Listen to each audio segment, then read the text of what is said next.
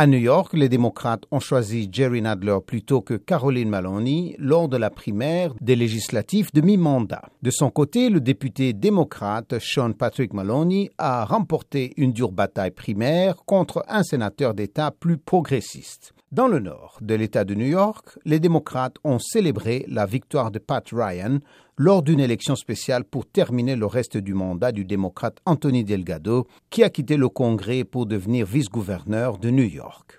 En Floride, le député Charlie Crist a remporté la primaire démocrate au poste de gouverneur devant Nikki Fried.